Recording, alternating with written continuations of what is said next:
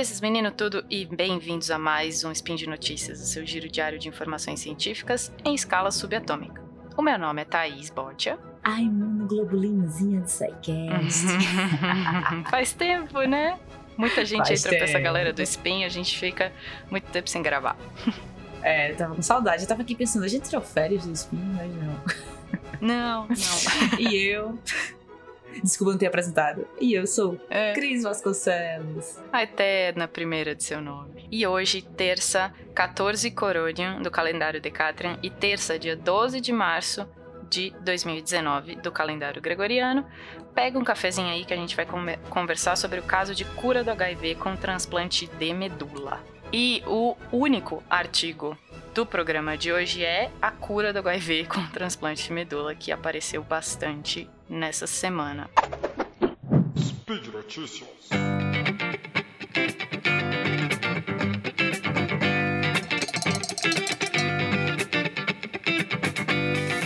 O último cast que a gente falou também foi sobre HIV, mas é dessa semana e eu acabei recebendo essa notícia em vários meios de comunicação. É, pois é, foi muito importante isso, porque já tinha acontecido uma outra vez, mas é sempre bom aparecer um caso novo, tanto para a pessoa que foi curada, que é bom, é óbvio, mas para a gente Uhum. conseguir explicar por que, que aquilo funciona em uma pessoa e não funciona na outra, né?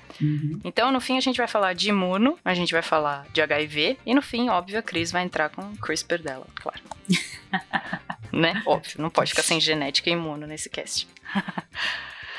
então vamos lá, Cris, qual foi a notícia? O que, que eles falaram na notícia? Então, Thaís, a notícia que saiu essa- por esses dias foi que um paciente fez um transplante de medula e ficou curado do HIV. Então ele era um paciente infectado com HIV, fizeram um transplante medula nele e É. magicamente o HIV foi embora. É, magicamente. Não tão magicamente, vamos explicar aqui, mas aí ele foi curado do HIV. O legal, Thaís, é que esse não é o primeiro caso, tá? Não é o primeiro É o caso, nosso segundo mas são dois caso. casos, mas são dois casos raríssimos e a gente vai explicar por quê. Então, vamos voltar pro que que é o HIV, tá? Só pra gente entender mais ou menos por que que isso aconteceu nessas pessoas, por que que eles foram curados com esse tipo de método, com transplante de medula.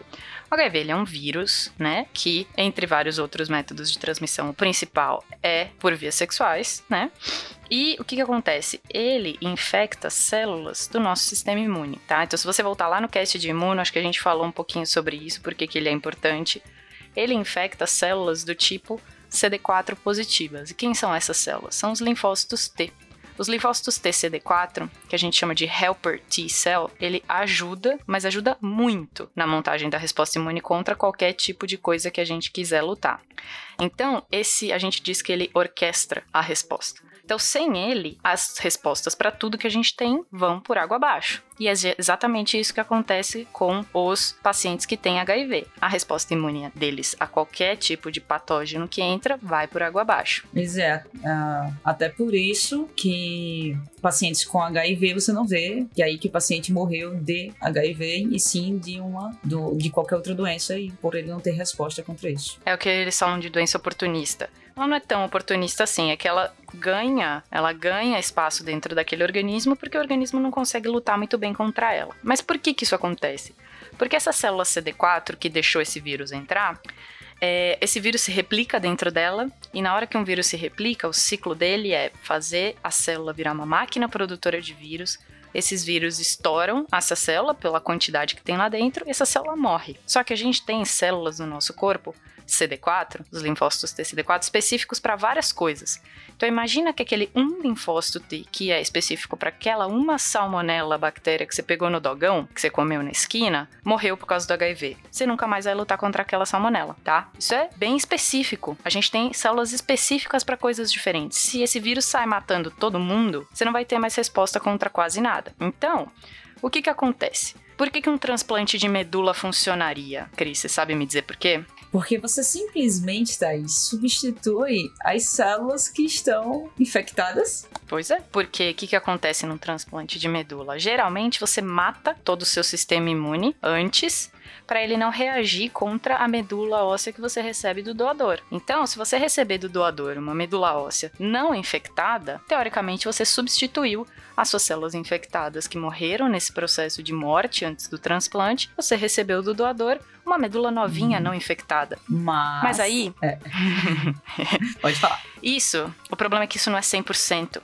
Isso não é 100%. Quando a gente tira uma medula de uma pessoa que vai receber um transplante de um doador, você não consegue tirar 100% das células. Então vai sobrar uma que vai estar infectada, vai sobrar uma célula que é sua, que por mais que ela não consiga lutar contra um transplante inteiro de medula e fazer você morrer dessa reação de, a gente chama isso de é, reação do, do hospedeiro, né? O hospedeiro lutando contra esse transplante. Não, ele não vai conseguir rejeitar esse transplante porque a quantidade de células é pequena, mas para o vírus isso tá lindo, essa quantidade pequena de células infectadas. Então ele vai conseguir, numa boa, reinfectar toda essa medula que você recebeu do doador.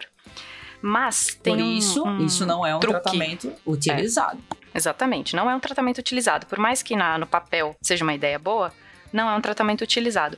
A não ser que você Que- seja uma dessas duas pessoas que foram curadas. Por quê? É difícil você achar uma pessoa que é compatível com a sua medula. Se você estiver precisando de um transplante, é fácil ou é difícil a gente conseguir um doador? É muito difícil você conseguir alguém compatível com você. Dificílimo. Uma das coisas mais Exato. difíceis que tem é achar alguém compatível para o transplante de medula, que é tipo um dos mais perigosos para esse tipo de coisa. Pra, ti- e de transplante, ele é o mais fácil, é o de rejeição mais fácil, né? E aí, o que, que acontece? Tem uma coisinha que acontece durante o HIV, durante a infecção do HIV, que é o HIV não usa só a, o- o- a molécula de CD4 que estão nessas células, nos linfócitos T, para entrar na célula. Ele usa uma outra molécula. Ele usa uma molécula que tem um nome difícil, porque, enfim, biologia é igual a nome difícil. CCR5 é o nome dessa molécula. E ele é um receptor para uma quimiocina. Ou seja, o que é uma quimiocina? São o que as células produzem para chamar outras células para aquele local da infecção. Então, por exemplo, você pisou no prego, lembra do cast de imuno, pisou no lego, rasgou um pedaço do pé. Aquelas células do local vão produzir quimiocinas, que são substâncias que chamam outras células para o local da infecção. E esse CCR5 é um receptor para esse tipo de quimiocina.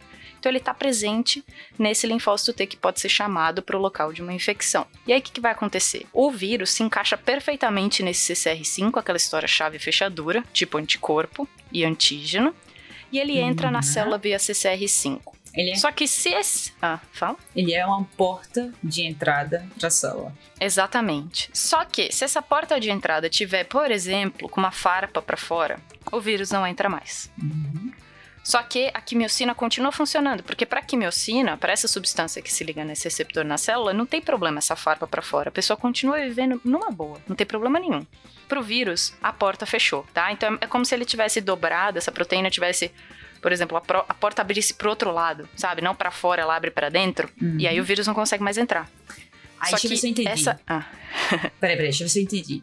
Aham. Então, o que você está querendo dizer é que o cara, essas duas pessoas que receberam a transplante de medula, medula tiveram Uhum. a sorte de achar alguém compatível com elas, que a porta de entrada para a célula não podia ser usada pelo HIV. Exatamente. Exatamente. Mas como que descobriram isso? Eles descobriram que esse CCR5 era uma porta de entrada para o vírus em pessoas resistentes ao HIV. Em é, pessoas que não contraíam, apesar de serem muito expostas ao HIV, de estarem sempre é, fazendo, tendo relações sexuais com pessoas infectadas, elas nunca pegavam o HIV. E por que, que elas nunca pegavam? Porque esse CCR5 tinha uma portinha para fora, uma farpinha para fora. E aí descobriram que essa, essa era um dos jeitos de você impedir a entrada do vírus. Só que você imagina, se eu conseguir fazer uma- um transplante de medula, achar um doador compatível comigo que seja resistente ao HIV. E aí? Né? Não é muito bom? Não é muito incrível? Não é muito inacreditável e raro neste mundo você conseguir, você ser uma pessoa infectada com HIV.